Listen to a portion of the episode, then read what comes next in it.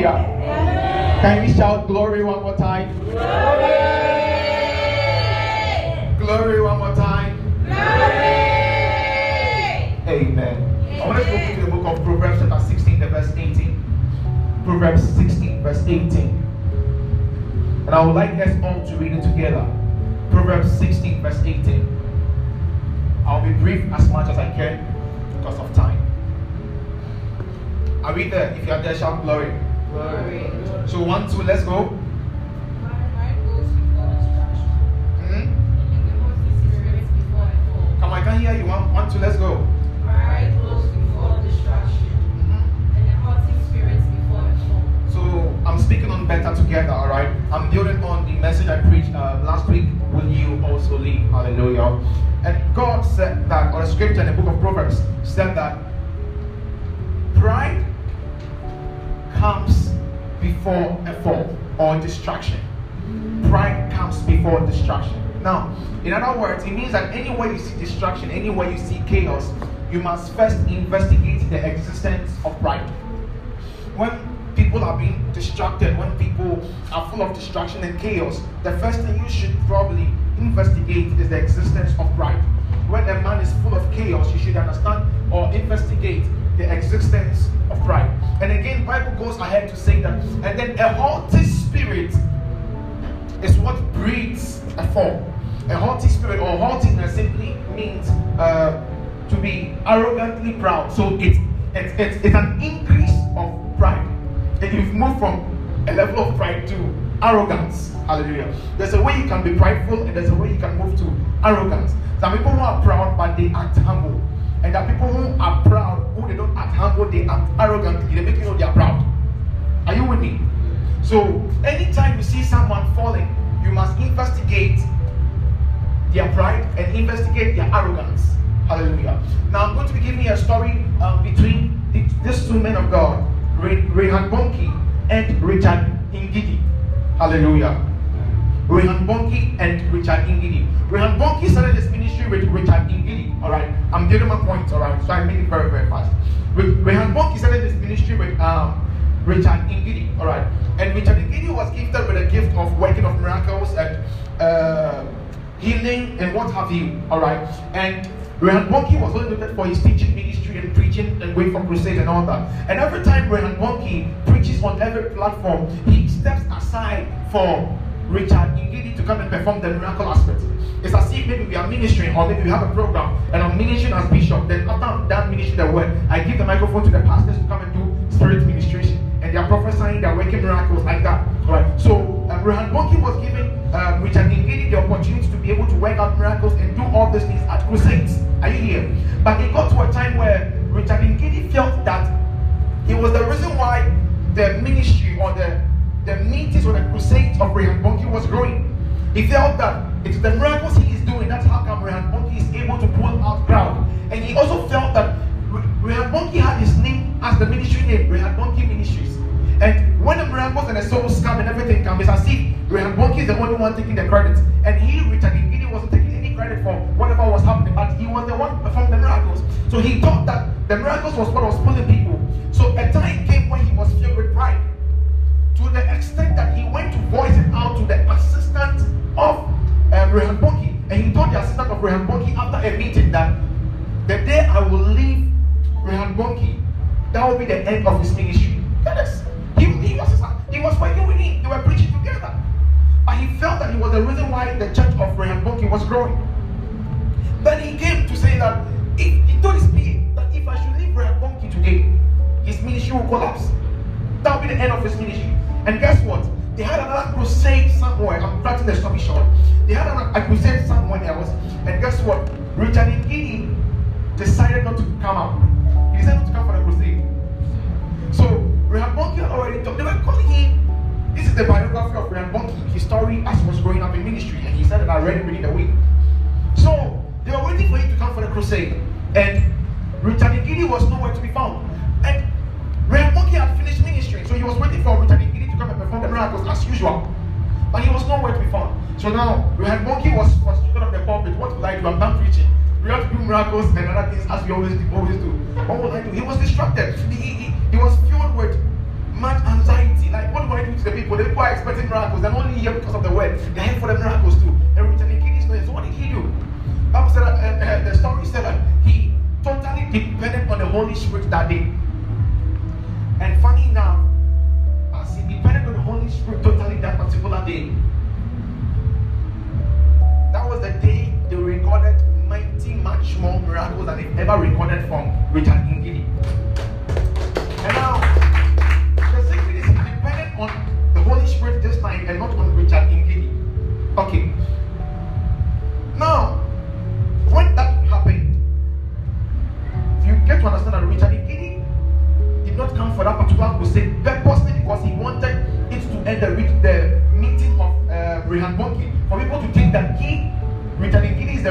Is the ministry is growing. So the day that it was supposed to be the end of the ministry of Reinhard Bonnke was actually the beginning of the success in his ministry. And guess what? That was the day that began to end the life and the ministry of Richard Ngidi. Now, Richard Ngidi also began organizing meetings as Reinhard Bonnke would organize. And then a time came when he wanted to go and visit Reinhard Bonnke and go and see what his meeting is doing again. So he wanted to go and check out the meeting and see what is going on. And when he went, the crowd was much more than he's ever anticipated or he's ever seen being with Reinhard Bonnke. And then after the meeting, he went to Reinhard Bonnke and told him, I've missed it. In other words, he thought that leaving will make him become better. He thought that leaving Reinhard Bonnke is what is going to make him great. And thinking he's the reason why Reinhard Bonnke is becoming great. So if he leaves, it will be exposed. Are you here? Then he came and told them that I have missed it. I have missed it. So he realized the mistake that he has done. Then he left. Guess what? Shortly after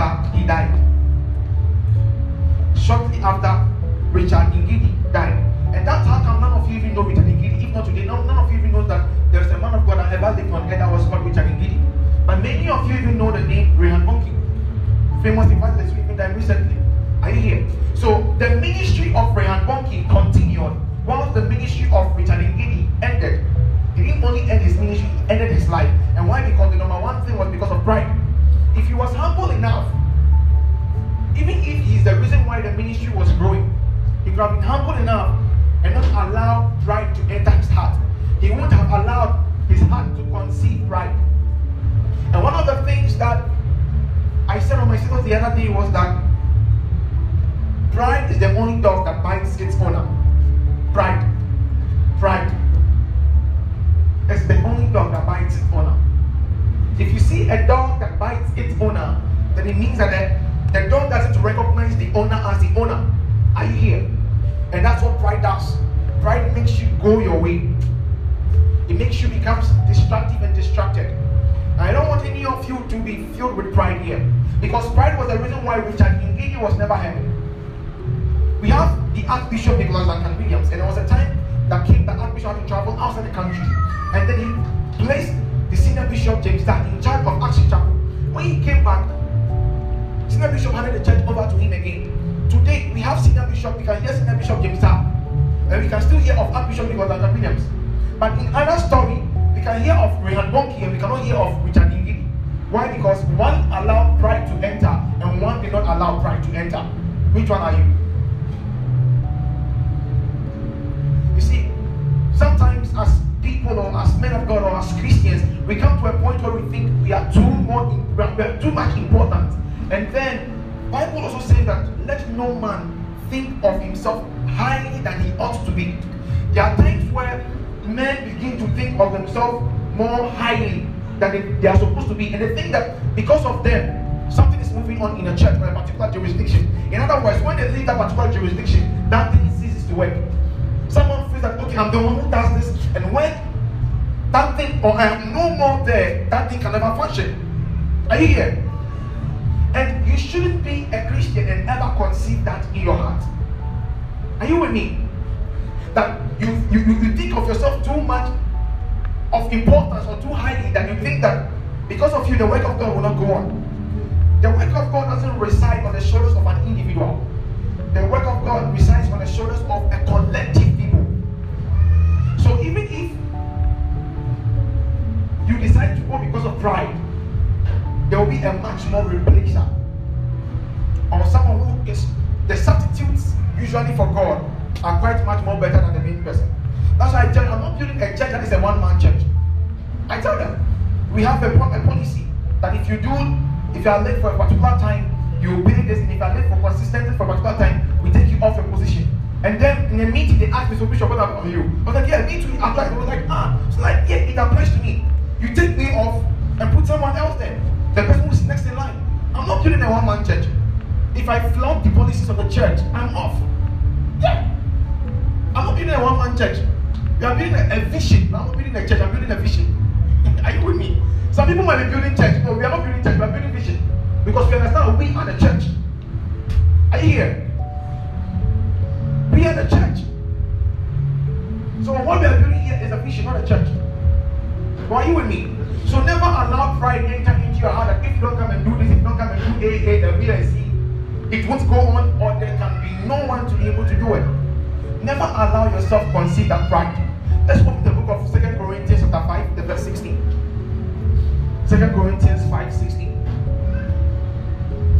2 Corinthians 5, 16. Thank you, Jesus. I want to wrap up quickly. Are we there? Can can you read for me? Second Corinthians chapter 5 verse 16.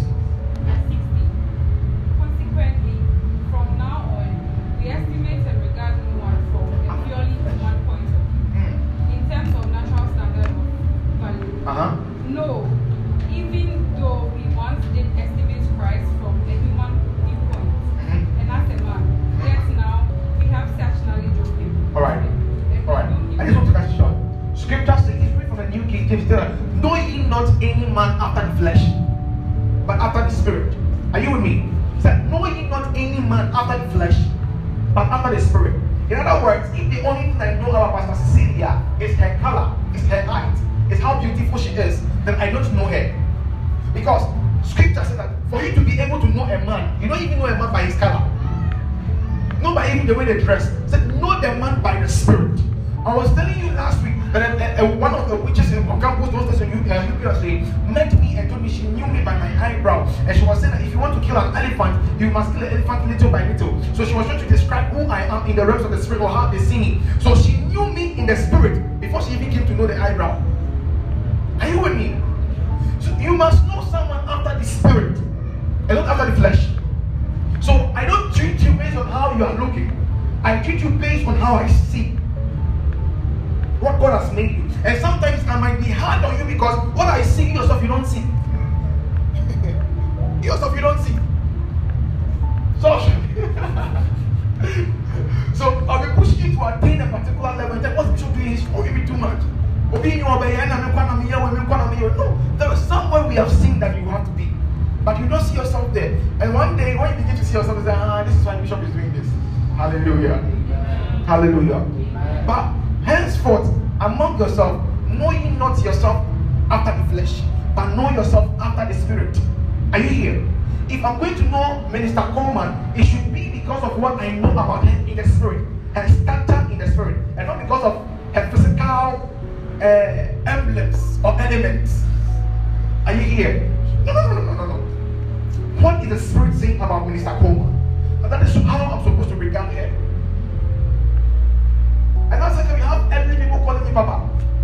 We have the mothers calling me Papa. And sometimes they feel quite weird that they are calling you Papa. So sometimes I'm talking to them saying, You're bow, you're bow, you're. You know our mothers. Yeah. Hallelujah. Now let's open to the book of Matthew 18 20. Matthew 18 20. So knowing not any man after the flesh, and there is a need for us to stay together.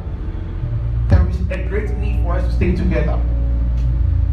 Say, man, can you give me a broom, right? Knowing not any man after the flesh. Come, come on, read for me. Matthew 18 20. Matthew 18 20. Mhm, For wherever two or more are gathered in my name, mhm. there I am in the midst of them. Okay. Now, if you read the King James or the New King James, it tell you wherever two of you are gathered together. Are you here? He says that wherever two or more are gathered together, there I am in their midst. The Lord is not in our midst simply because we are gathered. But the Lord is in our midst because we are gathered together. In other words, in English, if you're supposed to put gathered and together uh, at the same statement, it makes it like tautology. Because for us to gather, we are already together, right? So it's tautology. But for a scripture to say that where two or more are gathered together, it means that that together means unity, oneness of spirit. Right here. And that is what attracts the presence of God. What attracts the presence of God is not because we are gathered plenty like this. No. What attracts the presence of God is because as we are gathered plenty like this, we are together. Oneness of mind, oneness of vision, oneness of spirit, oneness of purpose. Are you here? And that is what attracts the presence of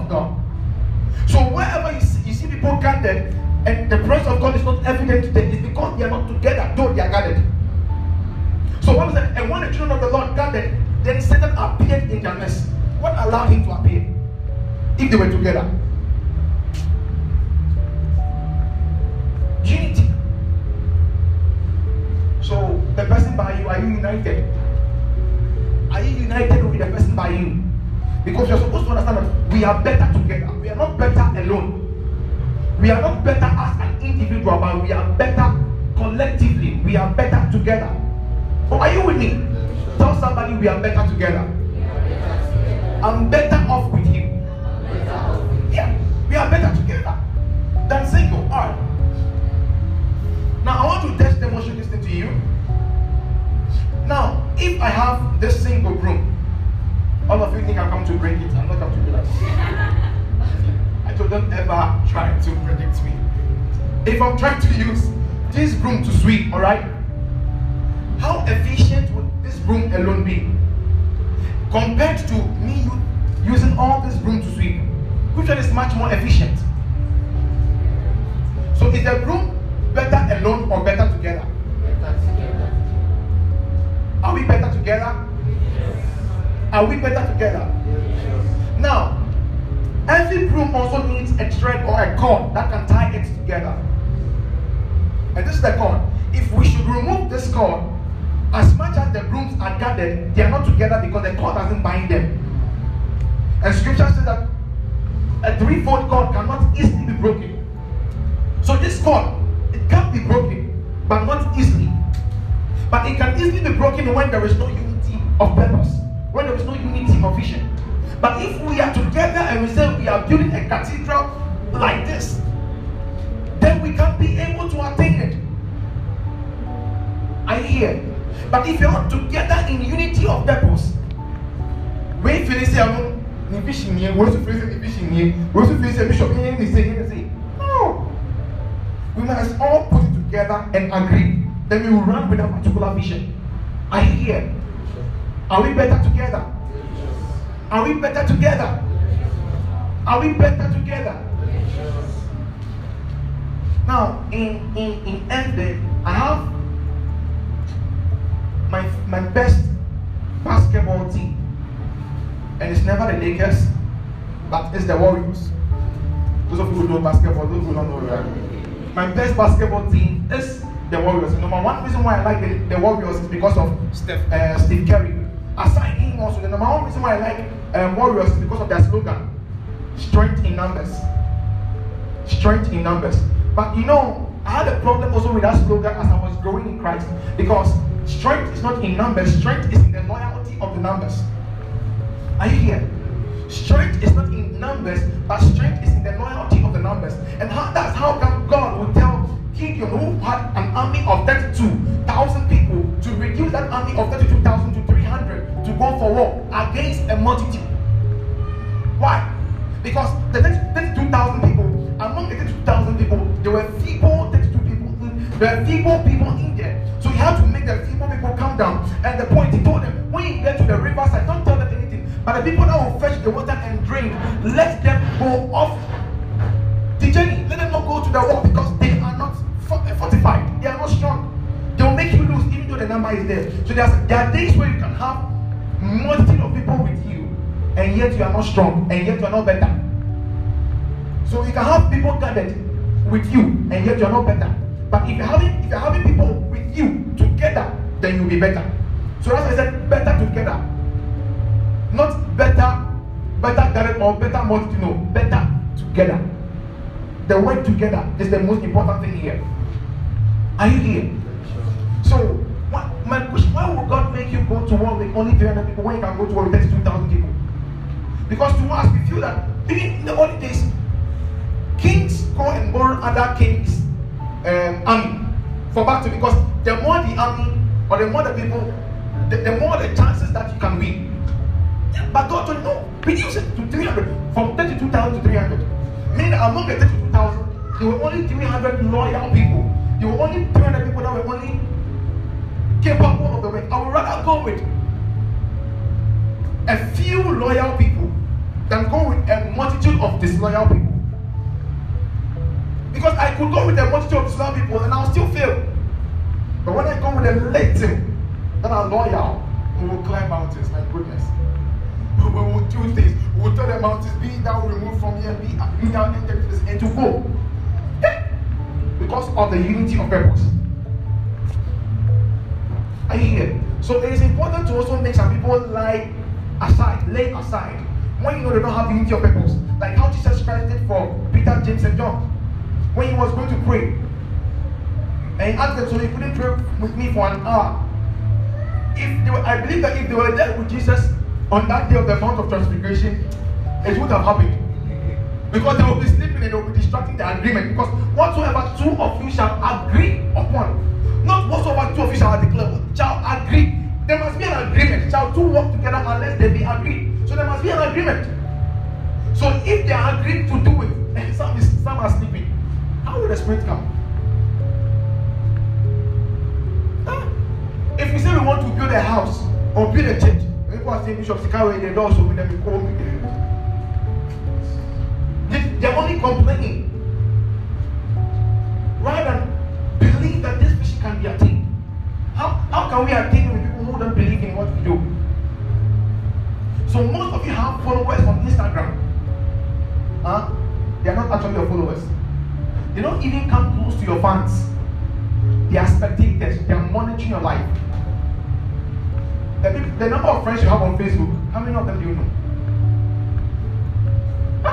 Some of them actually come and come and type under your your, your, your post, the comment. My darling, you are sweet. But they never see you for how you are sweet? And all those people are just spectators watching you. Yeah. I was saying the other day, not everyone who is following you is your follower. Because a lion can be following a sheep. And he's seeing the sheep as um, a, a meal. You sheep are saying, that is my follower here, come, let's go. Over you. Hallelujah. Hallelujah.